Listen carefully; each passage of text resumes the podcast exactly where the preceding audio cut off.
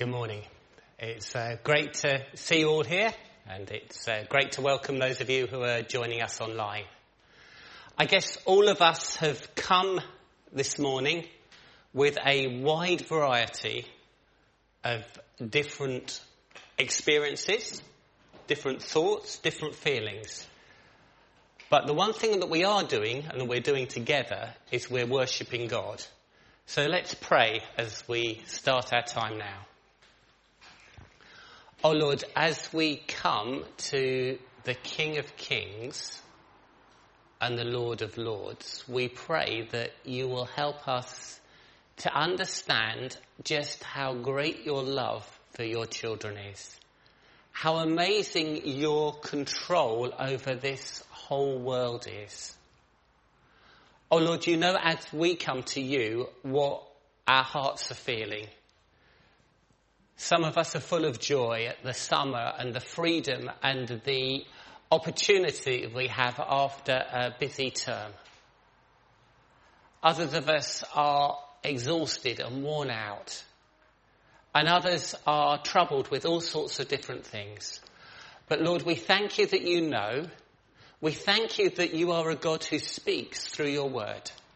And we thank you that you allow us to come to you because of Jesus. And we ask that as we worship you, that you will change us and that our worship will be acceptable to you. Amen. Well, we are going to stand and we are going to join in our hearts with the words of, O worship the King the glorious one, and he's well worthy of our praise.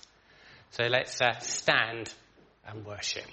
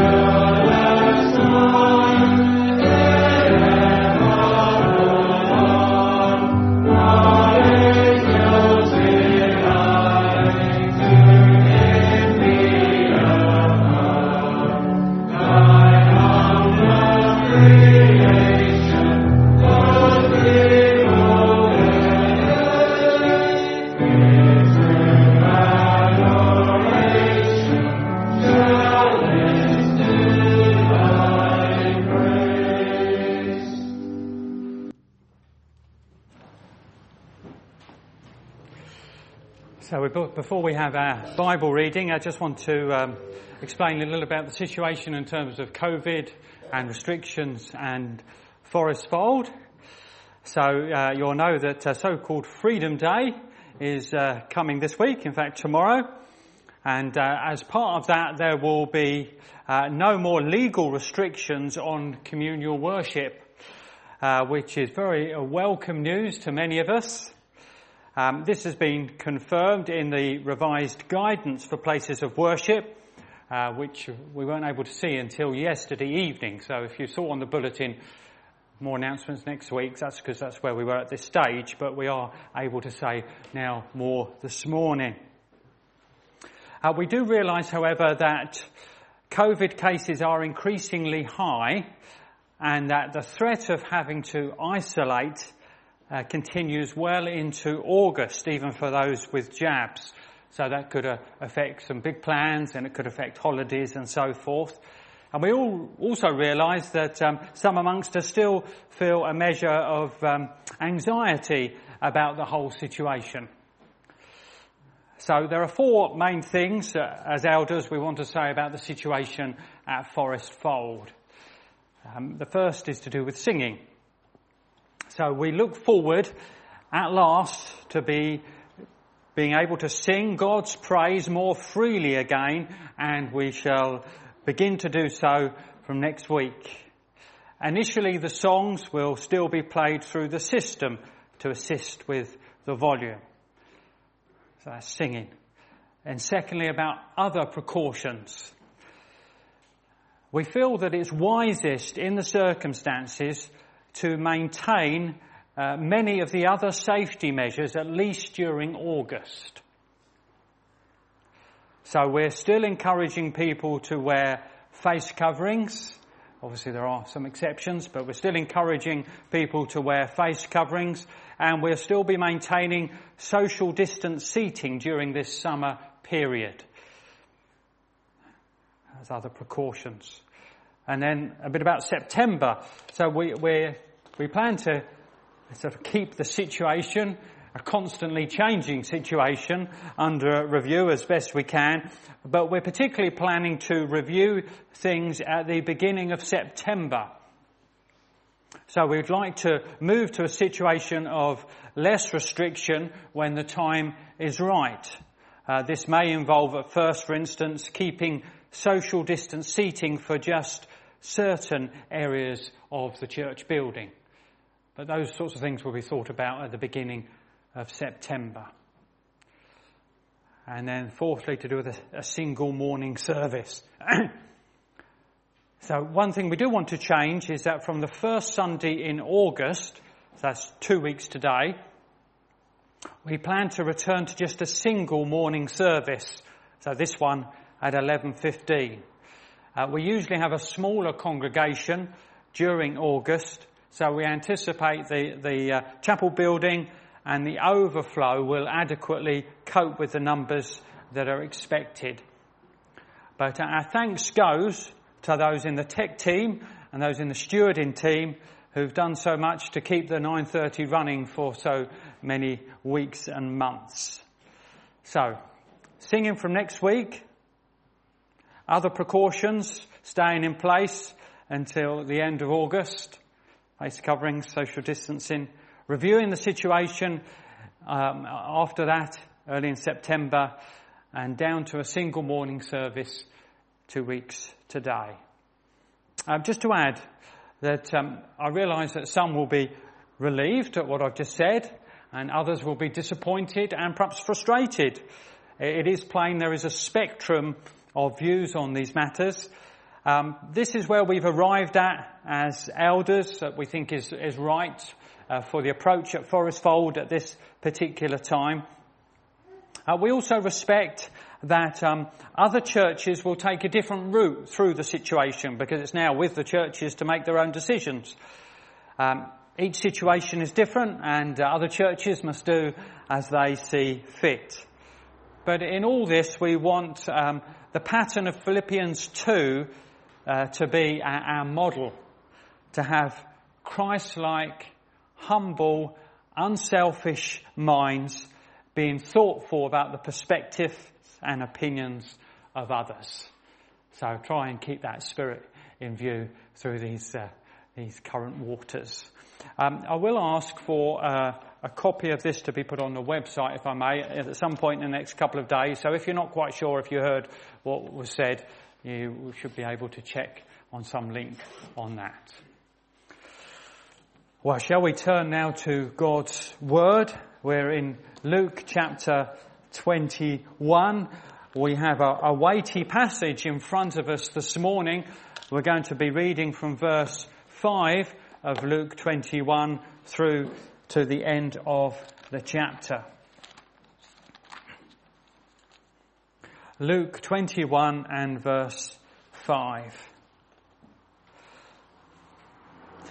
And while some were speaking of the temple, how it was adorned with noble stones and offerings, he, Jesus, said, As for these things that you see, the days will come when there will not be left here one stone upon another that will not be thrown down. And they asked him, Teacher, when will these things be? And what will be the sign when these things are about to take place? And he said, See that you are not led astray. For many will come in my name saying, I am he, and the time is at hand. Do not go after them. When you hear of wars and tumults, do not be terrified, for these things must take place, but the end will not be at once. Then he said to them, Nation will rise against nation, and kingdom against kingdom. There will be earthquakes and in various places famine and pestilences. And there will be terrors and great signs from heaven. But before all this, they will lay their hands on you and persecute you, delivering you up to the synagogues and prisons. And you will be brought before kings and governors for my name's sake. This will be your opportunity to bear witness. Settle it therefore in your minds not to meditate beforehand how to answer, for I will give you a mouth and wisdom which none of your adversaries will be able to withstand or contradict. You will be delivered up even by parents and brothers and relatives and friends, and some of you they will put to death. You will be hated by all of all for my name's sake, but not a hair of your head will perish. By your endurance you will gain your lives. But when you see Jerusalem surrounded by armies, then know that its desolation has come near. Let those who are in Judea flee to the mountains, and let those who are inside the city depart, and let not those who are out in the country enter it. For these are days of vengeance, to fulfill that is written. Alas for women who are pregnant and for those who are nursing infants in those days. For there will be great distress upon the earth and wrath against this people. They will fall by the edge of the sword and be led captive among all nations. And Jerusalem will be trampled underfoot by the Gentiles until the times of the Gentiles are fulfilled. And then there will be signs in sun and moon and stars, and on the earth distress of nations in perplexity because of the roaring of the sea and the waves, people fainting with fear and with foreboding of what is coming on the world, for the powers of the heavens will be shaken. And then they will see the Son of Man coming in a cloud with power and great glory. Now when these things begin to take place, straighten up and raise your heads because your redemption is drawing near. And he told them a parable. Look at the fig tree and all the trees. As soon as they come out in leaf, you see for yourselves and know that the summer is already near. So also when you see these things taking place, you know that the kingdom of God is near. Truly I say to you, this generation will not pass away until all has taken place. Heaven and earth will pass away, but my words will not pass away. But watch yourselves, lest your hearts be weighed down with dissipation and drunkenness and cares of this life, and that day come upon you suddenly like a trap. for it will come upon all who dwell on the face of the whole earth. But stay awake at all times, praying that you may have strength to escape these things that are going to take place and to stand before the Son of Man.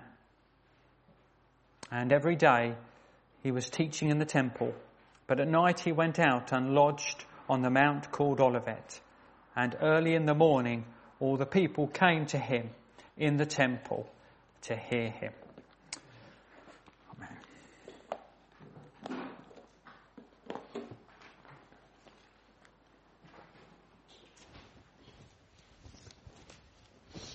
Let's pray. O oh Lord our God, as we have heard your word, we ask now that you will help us to respond to it. Heard of how great and how mighty and how glorious you are and how one day everything in this world will be sorted out by you. Oh Lord, we confess that we react to you in a wrong way so often. We know that your word tells us that if your people humble themselves and pray, then you will hear from heaven and you will forgive. And Lord, as, as we come to you, we are sorry that we have pretended that we are more competent than we are. We live our lives as if we could control things. And Lord, you know how slow we have been to learn of our weakness and our inability to plan things, even over the events of the last year.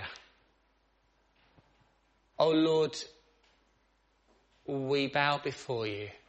We pray that you will change our hearts so that we know that you are in control and that we want to do what you want and that we have a sense that without you we can't do anything. We can't do our average day to day things. We can't live in our families in a right way.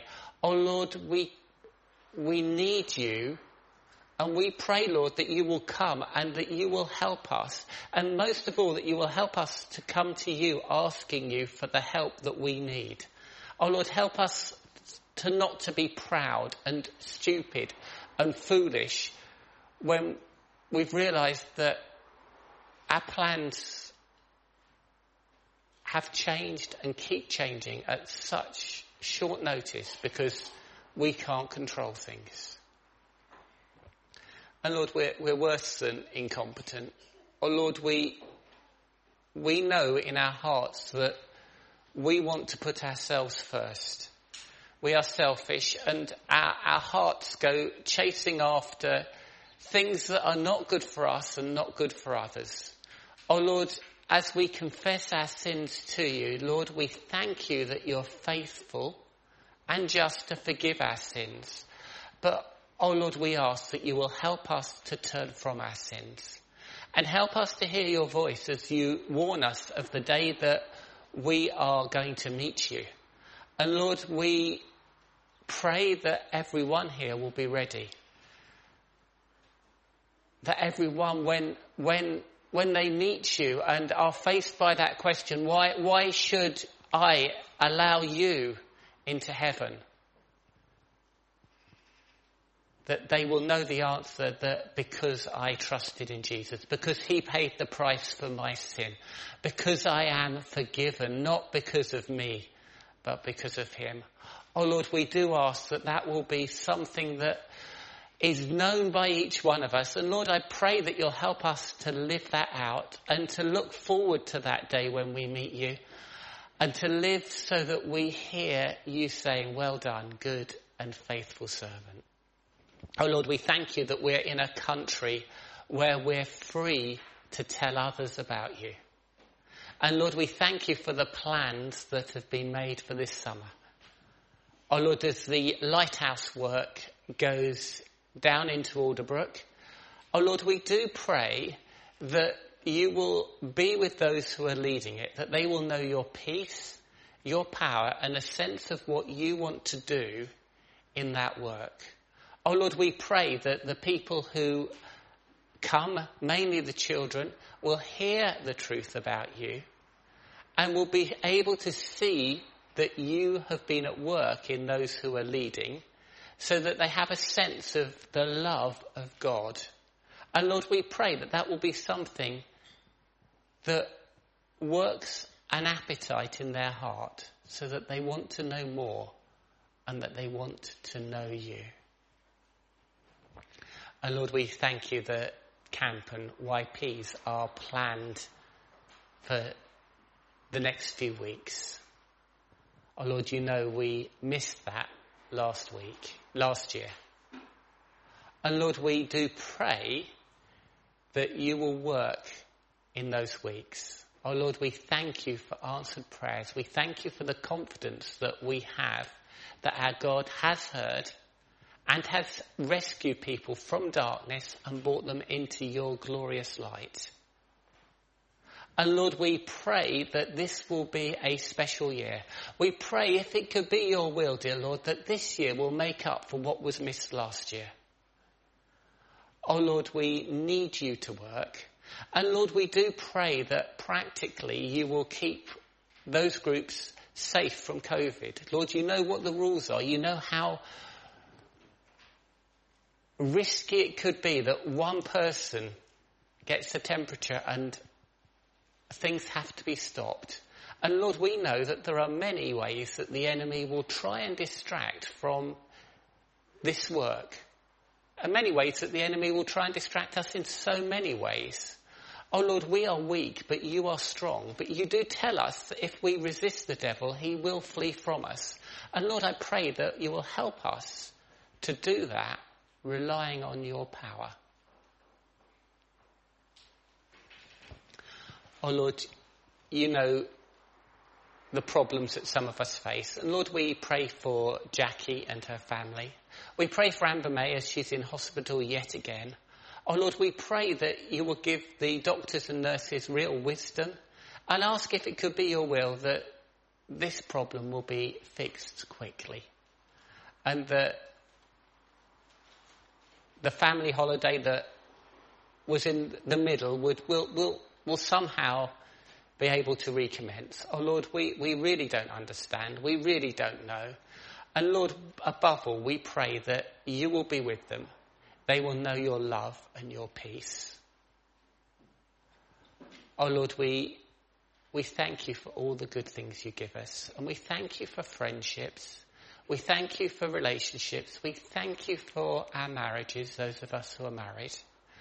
And Lord, we do pray that you will strengthen us in our relationships, that our love for each other will grow more and more that there will be a sense of faithfulness and sacrifice and commitment.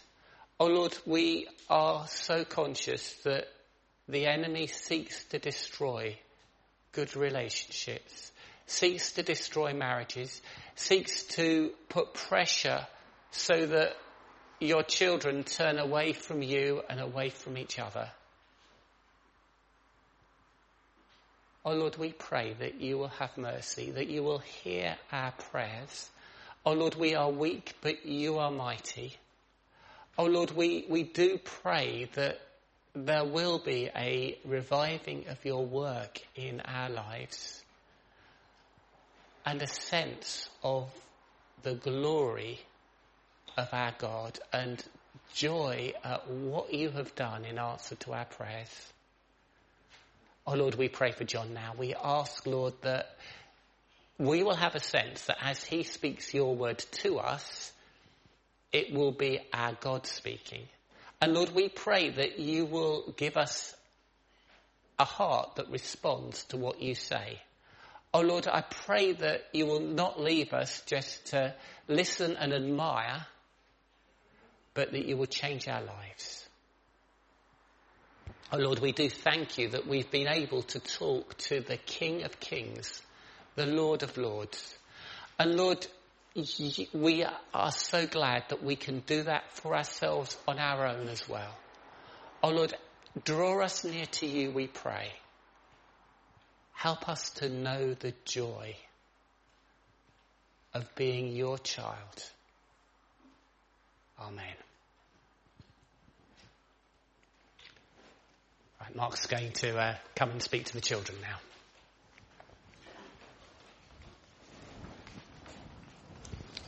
Well, good morning. Just before I speak to the children, just to let you know there's a camp prayer letter in the foyer. There's plenty of copies, so do take one. We'd love you to pray for us. Um, we appreciate it so much. It gives us a real boost as leaders to know that people are praying for us. So do take one of them. Obviously, there's particular concerns this year. So um, yeah, there's those. We try and get it sent around with a bulletin as well soon. But yeah, three weeks time today, God willing, we'll be on camp. So it's all coming very quickly. Right, children, whereabouts are you? There's some. I can see a few there. Some at the back. Yeah, Tom up at the top as well. He'll be listening. Good. Now, I'm hoping when you come into church next week, so when you drive in the car park, what am I hoping that you will see, do you think, straight ahead of you? Has anyone got any ideas? Yeah. Tents. Yeah, lots of tents. That's what I'm hoping you'll see. So lots of these.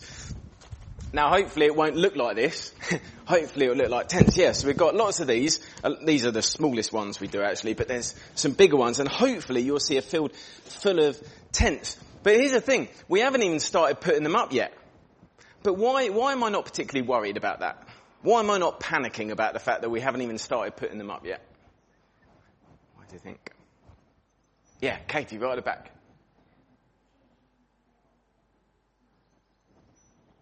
Yeah, we can do it in the week. It doesn't take very long, does it? Only takes about a quarter of an hour or so, maybe a bit longer if we're not very good. It doesn't take very long to put them up. So we can put them up quickly. Who's put up a tent before? Put your hand up if you've put up a tent or helped put up a tent. Lovely. Yeah, any of you? No? Camping's a lot of fun. And I really enjoy camping and there's different bits in here. So, um, you've got bits like this. You've got some of the fabric that you have, stops the rain getting in. That's really good. You've got some poles, hold it all together. You've got some pegs that kind of keep it into the floor. And tents are a lot of fun, especially in weather like this. It's a lot of fun camping. I really enjoy it. And if you haven't been camping, give it a go. It's amazing. But there are some times when camping's not quite as good. So for example, a couple of years ago, when it was raining heavily and you're lying there and you're trying to get to sleep and there's a little drip, drip, drip and it's raining and it's landing on your face and it's stopping you getting to sleep. And that's not much fun. I also remember two years ago, the winds were really, really strong on the last night. It was a proper gale. And what was funny in the morning was the tents were being blown over, some of them so flat that you could see people's suitcases and you could see people crouching down in the tent and the tent was just pretty much blown over. We had to chuck a couple of them away. We had to throw them in the bin because they weren't much good. And that's the thing with tents. They're a lot of fun. They're quick to put up, but they don't last very long, especially ones like this one. They don't last very long. They get damaged a bit too easily. And that's not great. And you know what the Bible says? The Bible says that our bodies are a bit like tents. They're good, they help us, we live in them, a bit like you might live in a tent, but they're a bit fragile. They're not meant to last forever. They get broken. This is what the Bible says. It says, we know that our body, and it says the tent that we live in here on earth, so it's picture language, it's saying our body is a bit like a tent. We know that our body will be destroyed. In other words, we will die. It won't last forever, our bodies. Even though you might think, if you look at an 80 year old, you might think, well, this life goes on forever. yeah, maybe as children, that seems a long time, but it doesn't. It doesn't last forever. But that's not the end of this verse. Shall I read what it says? It says, so our body won't last forever, but when that happens, when we die, this is for Christians, God will have a house for us to live in. It will not be a house made by men. It will be a home in heaven that will last forever. You see, this is what Christians get excited about. Our bodies won't last forever. One day we will die. But God says that Christians will be given new bodies and a new home, not made by people, but made by God. and it will last forever. And that's why Christians get excited. And that's why we want to tell you children about it because we want you children to realize that these bodies don't last forever.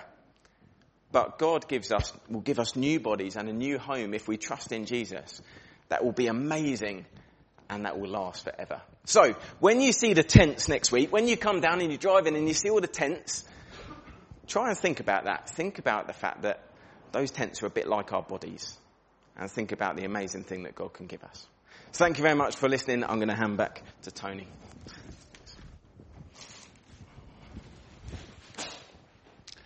Thanks very much, Mark. Well, the next song gives an answer to the children about how they can be sure that they're going to enjoy heaven. It says, My hope is built on nothing less than two things. That Jesus died, that's what Jesus' blood means, and he lived a perfect life. So when he died, he died instead of me. So let's stand and join in worship.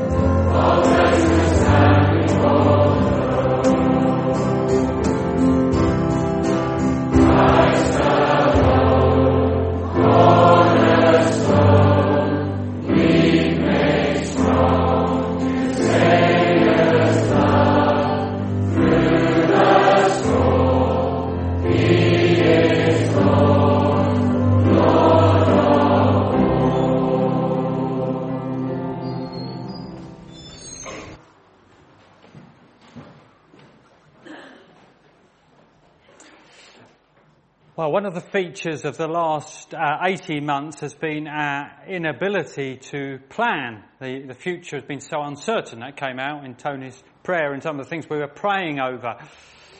Um, it's true of big events, of holidays, Uh, UK people who have gone to France or planning to go to France have uh, perhaps been in turmoil this weekend.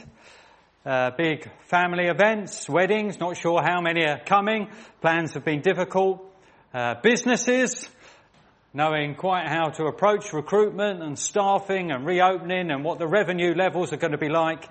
Very difficult. Often we've had no idea what the future holds.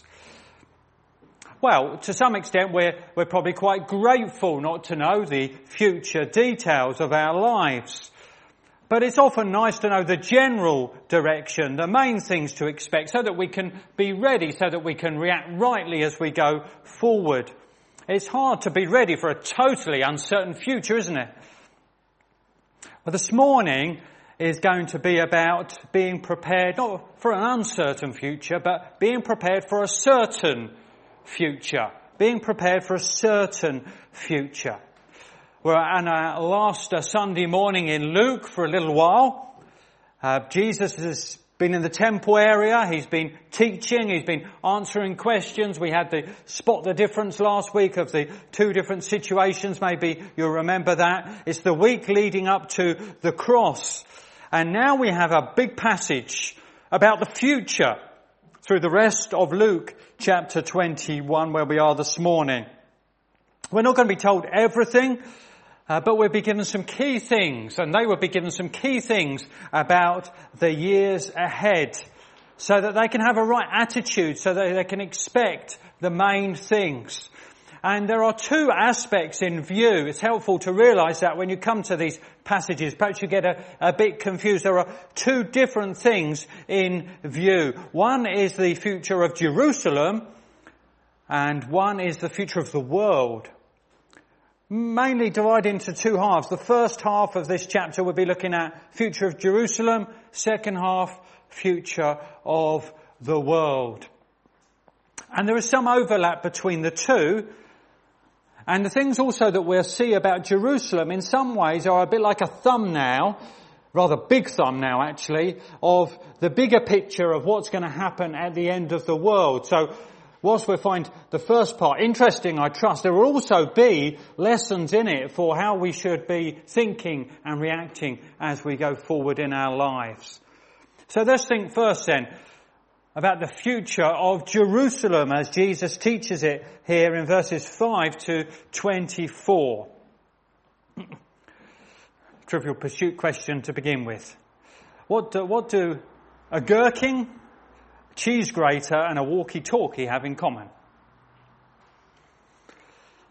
Gherkin, cheese grater and walkie-talkie have in common. Well, they're names of skyscrapers in the city of London. And uh, we could see them actually from our room earlier this week when we had a short stay away. And in fact, uh, we uh, one of our walks we did was we I called it the five scraper challenge. In fact, it wasn't much of a challenge because they're all quite close together. But we went to the base of five of the big skyscrapers in the centre of the city of London. They're interesting objects. I found I found they were looking at them. Maybe want to read up a bit more uh, about them. Impressive. Amazing designs. Sense of wonder at the construction of these buildings. Well, it was similar in Jerusalem. Some with Jesus are pointing up not at the skyscrapers, but to the temple in verse 5. And while some were speaking of the temple, how it was adorned with noble stones and offerings. Herod's temple was one of the most impressive buildings of the ancient world. It was described by the Roman historian uh, Tacitus or Tacitus as immensely opulent. The stones of the retaining wall, some of those are still around today, the sort of basement wall on which it was built, are in the region of 45 feet, person is six foot, 45 feet by 12 feet by 12 feet, weighing over 500 tons. And some of the upper stones of the main building were bigger than that apparently. The Corinthian capital pillars in the middle, the different rows of them, were so wide that it needed three men to sort of put their arms out like that together to go round the circumference of these capitals. Parts of the gates were covered with gold. And you can imagine gazing at the temple, especially those from Galilee who used to just for a country area. Imagine gazing at the temple in the way that we might gaze at skyscrapers. Why Jesus responds to these sort of touristy type comments in a way which was totally shocking to them. Verse 6. He said, As for these things that you see, the days will come when there will not be left here one stone upon another that will not be thrown down. We were told that the skyscrapers in London would be a pile of rubble.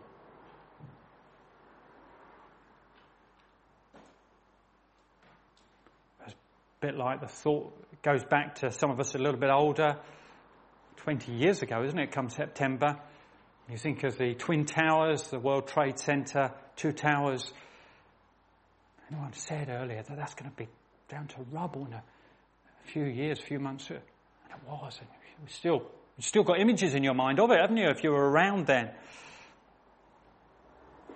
These are points of such impressive stability. They're part of our landscape. They're part of our country. And of course, with the temple, it had such spiritual significance and meaning. It was the focal point.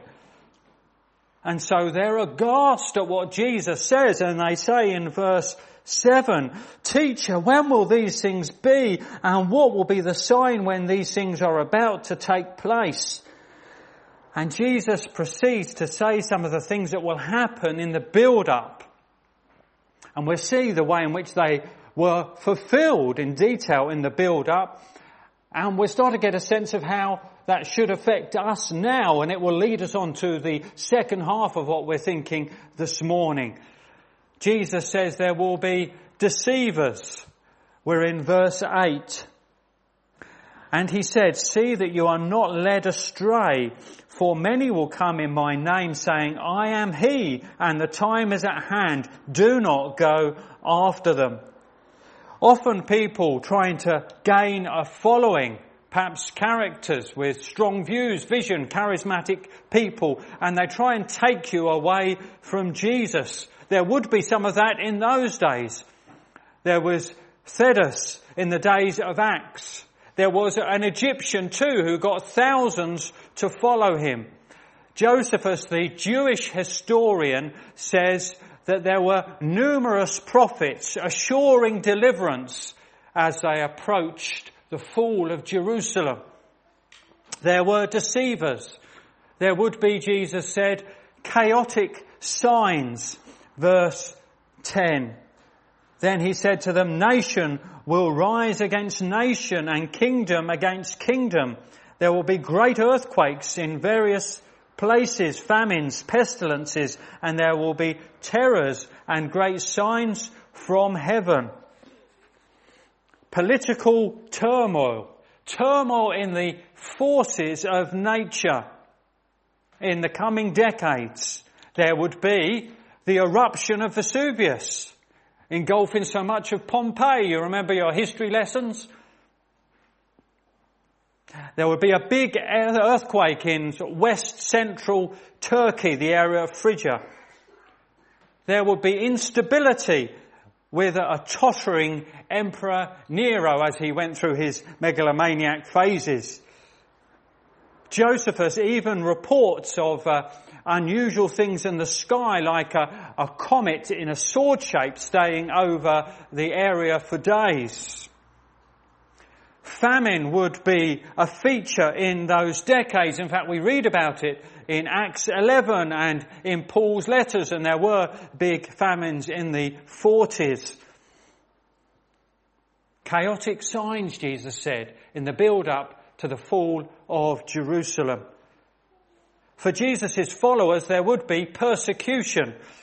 Verse 12. But before all this, they will lay their hands on you and persecute you, delivering you up to the synagogues and prisons.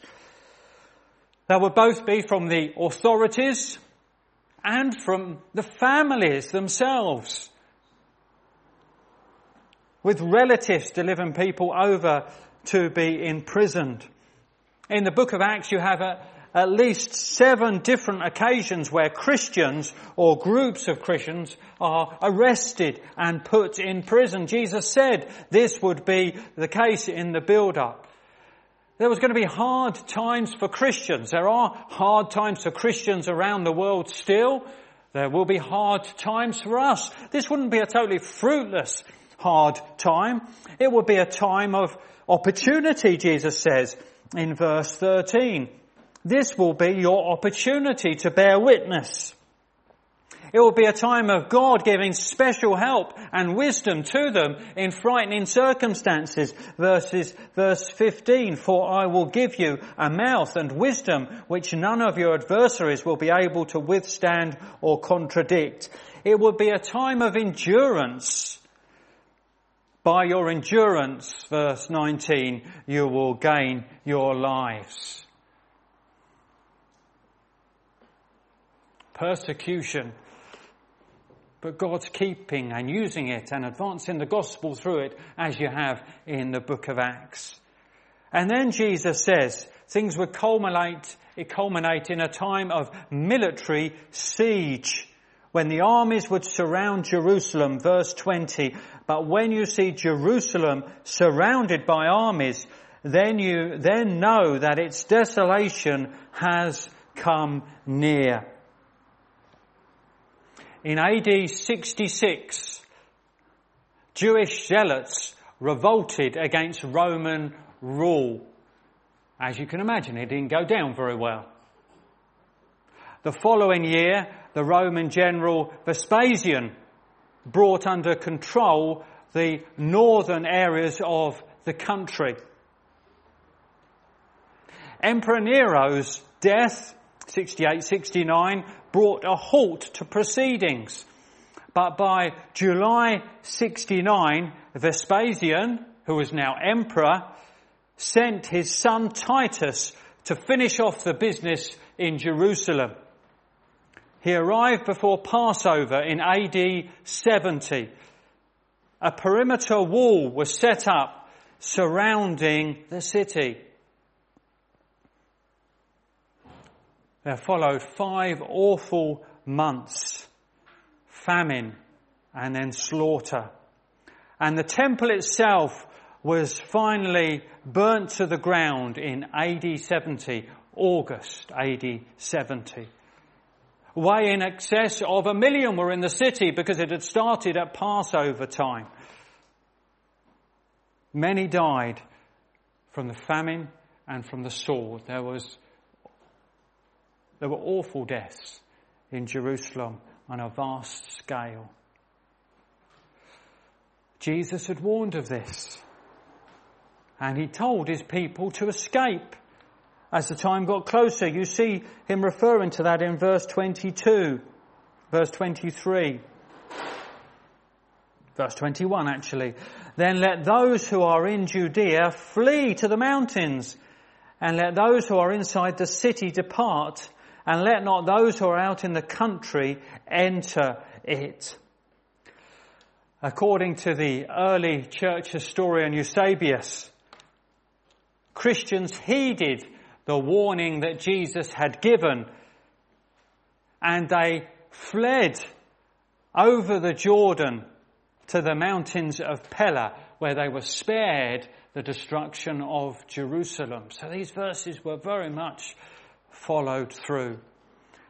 It was a destruction by the Romans. But even more soberingly, it was appointed by God.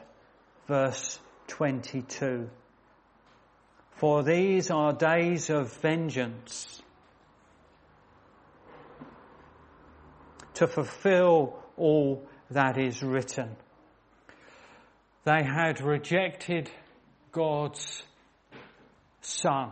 Light had come into the world and they loved darkness rather than light. They wouldn't have him as Saviour and they wouldn't have him as Lord. And the time of justice and punishment, even on Jerusalem, even the city of the temple, had now arrived. In fact, I'd like to quote Eusebius, that historian. This is fourth century stuff, so excuse the fact it's a bit dated. Obviously, it's a translation. Give a sense of something of what happened and how it was seen. But before the war, the people of the Church of Jerusalem were bidden in an oracle given by revelation, that's the words of Jesus, to men worthy of it to depart from the city and to dwell in a city of Perea called Pella. To it, those who believed in Christ migrated from Jerusalem. Once the holy men had completely left the Jews and all Judea, the justice of God at last overtook them, since they had committed such transgressions against Christ and his apostles. Divine justice completely blotted out that impious generation from among men.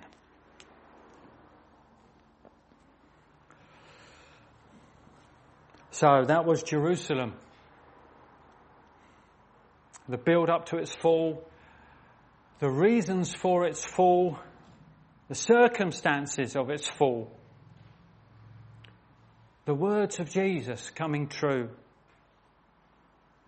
deliverance for those who put their trust in Jesus and listen to his warnings.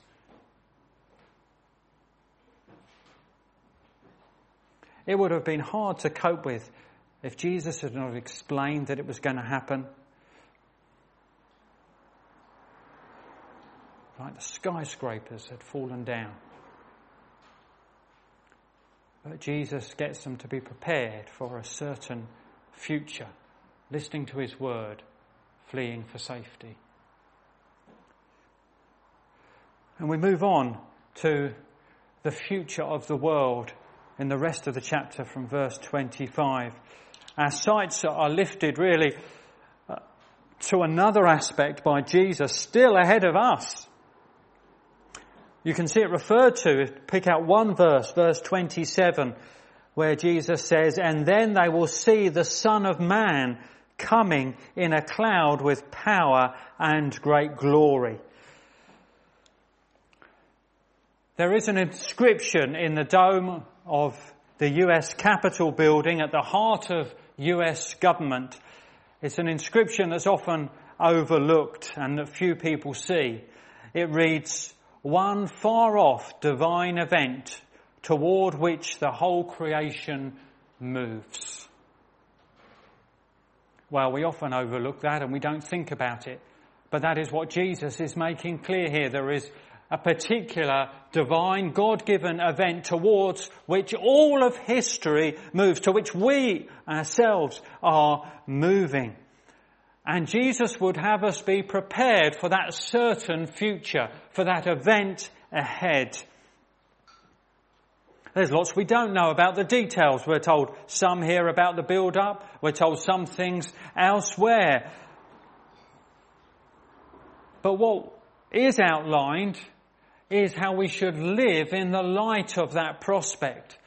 And as we go through the, the, the remaining verses of what Jesus says, I want you to pick out three. I want you to, to see three particular reactions that should be stirred up in us as Christians as we think of this certain event. The first is anticipation.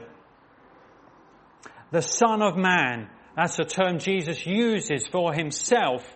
It's something uh, borrowed from the book of Daniel, a glorious description of a divine king the Son of Man. And he would return, and his return would be visible. Every eye shall see him, and it will be glorious. There will be in the clouds. So that's, that's portraying the glory of God in the drama and power of his return. There would be distressing, chaotic occurrences in the build-up, both cosmic and environmental. Verse 25, and there will be signs in sun and moon and stars and on the earth, distress of nations in perplexity because of the roaring of the sea and of the waves. I remember back to the um, Twin Towers episode in 2001, and I remember uh, uh, Mr. Rao, the pastor here, then saying his immediate reaction as the news started to come through the news channels is, is it, is it the second coming? Is this the final whistle time? Is, is, is this the time of Jesus' return? Well, it wasn't at that particular instant, but that's a, a right sort of mindset for us to have as we see big events, troubling events, unstable events. We ought to be attuned to the thinking of Christ and remembering that there will be a time when He will return. As we see what seems to be increasingly unusual weather events. It's a reminder to us.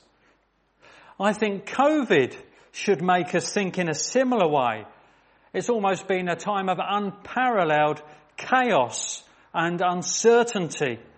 Now that doesn't mean the second coming is, is, is, is in the next few months or the, the next few years. You can think back to the, the time of the Great Plague and, and the Spanish flu and similar thoughts would have been happening. But it should put in our mind, Jesus is coming again.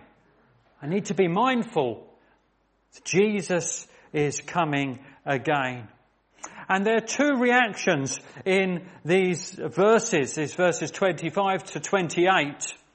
Two reactions to the, the tumult, to the, the panic, to the upheaval. Some will be fainting with fear, verse 26. People fainting with fear and with foreboding of what is coming on the world for the powers of the heavens will be shaken.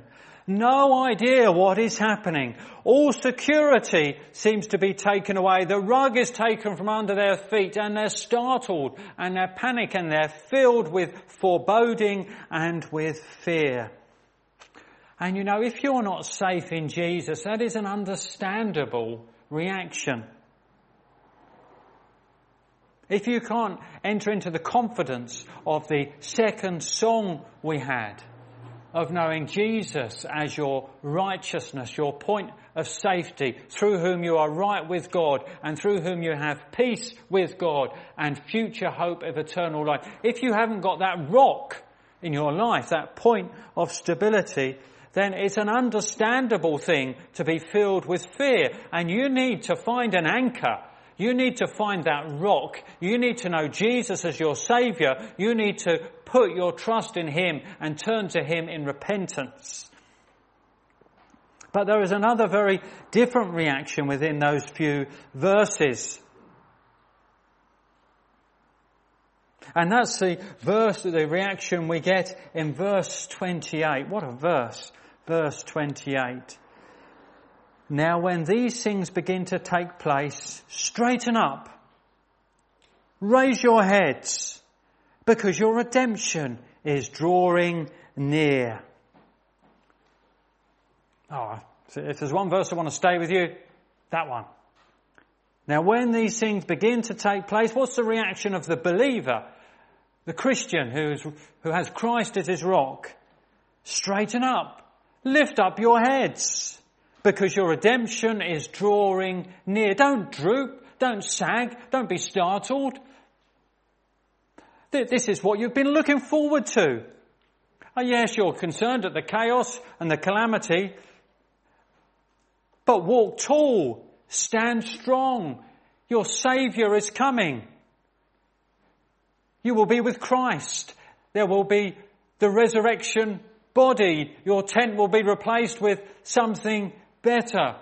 You will be living in a, a, new heaven and a new earth in which righteousness dwells, of which the kingship of Christ is seen so much more visibly in everything. Lift up your heads. Your redemption is drawing near. Anticipation. You're perhaps counting down to holiday. One week left. Four weeks left. You want to go away. You're looking forward to it, hoping nothing interrupts it. There's a sense of anticipation. Christians should be eagerly waiting the return of Jesus. And these different things that happen around us are remind us that there is a clock ticking, that there is a countdown. Okay, we've not been given the information to say it's that date or it's that year, but it's a reminder of the general direction. And for Christians, lift up your heads. Your redemption is drawing near. Well, as well as anticipation, these verses would encourage us to to confidence. In fact, I thought I'd replaced it with certainty. So let's read that for certainty. Certainty. Similar thing. Certainty. Jesus gets us uh, to look to the leaves. Uh, we do have some evergreens around, don't we? But uh, more of our sort of trees are deciduous. Uh, autumn, the, the leaves come off. The fall, as they call it in America. Uh, spring, wonder of all wonders, and it is a wonder, don't overlook the wonder of it.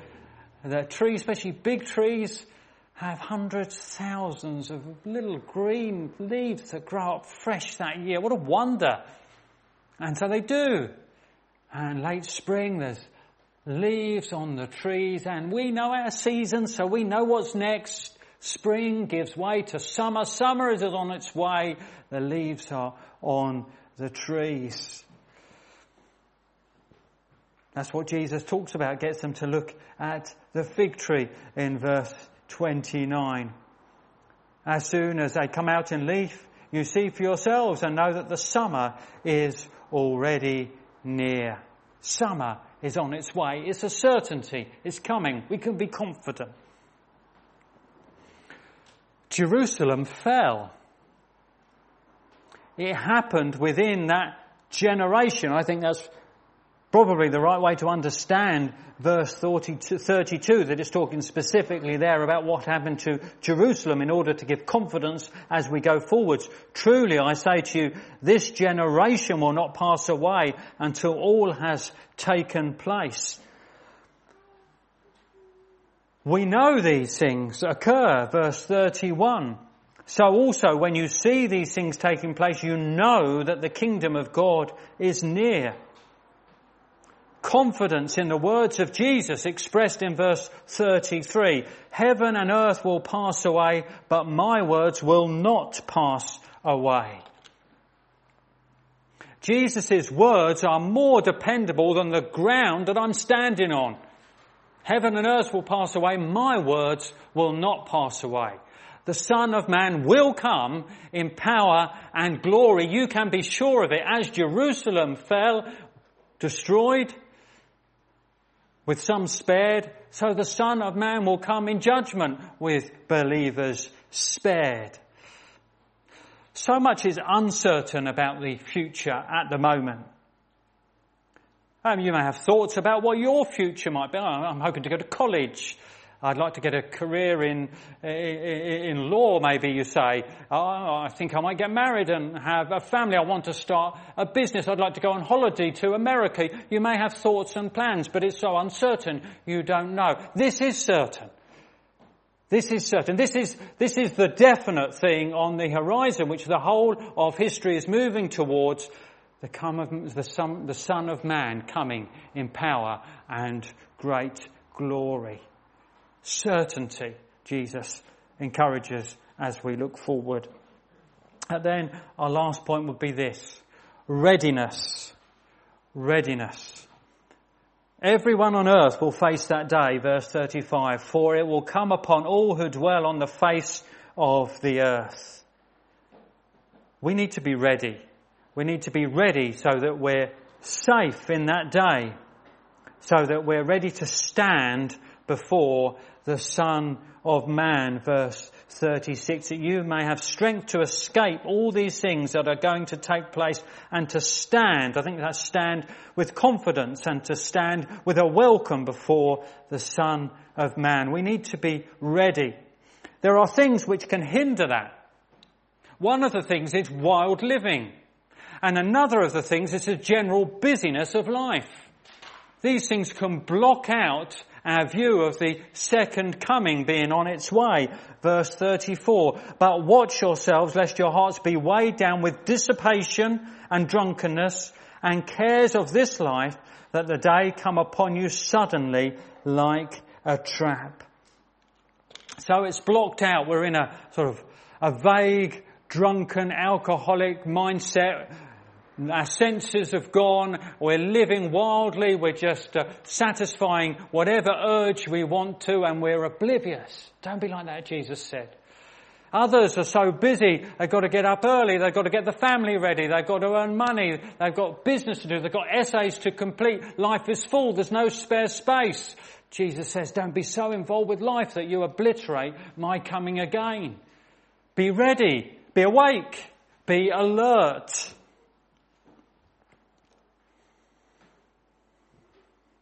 We need to be ready for the coming of Jesus. We need to be ready by hearing His word and fleeing for the place of safety, which is to Him. And we need to be ready, aware, and serving, living in the light of His coming. Finish with this. You know the scouting motto over the years? Be prepared. Toujours prêt. Always ready, the French version of it as well. Uh, internationally known over 50 million participants in the scout movement across the world.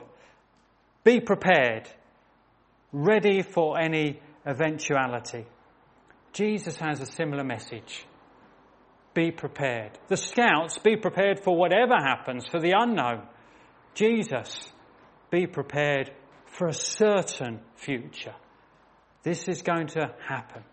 Listen to me. Be safe in me serve me.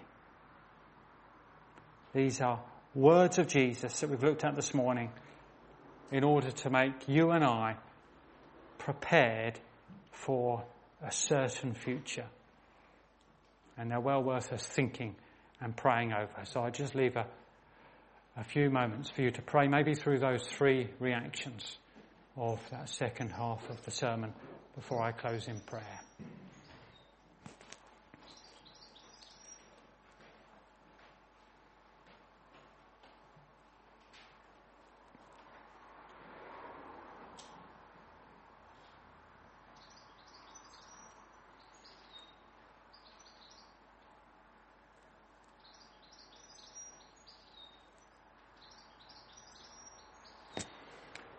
Lord, we have seen the words of Jesus. We've seen how they came true for Jerusalem. We've been reminded of where uh, this world's history is heading. We pray that you would help us to take it to heart.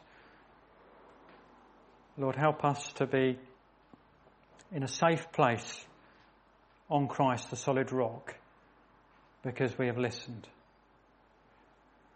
Help us to have a sense of anticipation, eagerly awaiting His coming. Help us to lift up our heads because our redemption is drawing near. Help us to be certain, knowing the dependability of the words of Jesus.